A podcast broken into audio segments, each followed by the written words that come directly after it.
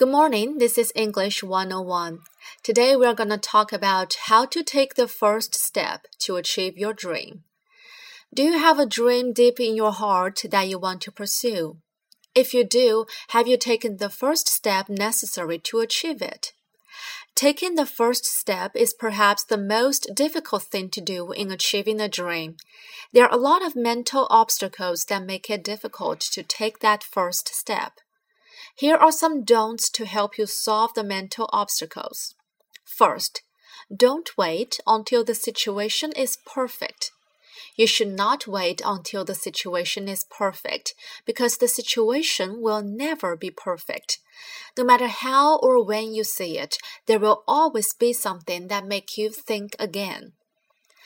Second, don't wait until other people agree with you. There will always be opposition, and that is perfectly normal. If you wait until there is a consensus, you will never start.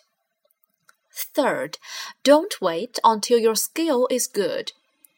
We might think that we need to have good skill before we start doing something, but the truth is, you will learn much more by doing than by waiting. As you can see, the three points above have don't wait in them. So here is the bottom line. The best time to start is now. I learned this in blogging. When I started my blog, I didn't have the skill to create good content nor to market it properly, but I started blogging anyway. The first months were really tough. After blogging for four months, I got only 10 subscribers. But thankfully, the experience taught me a lot. While there is still a lot of room for improvement, I'm now amazed to see what I've learned along the way.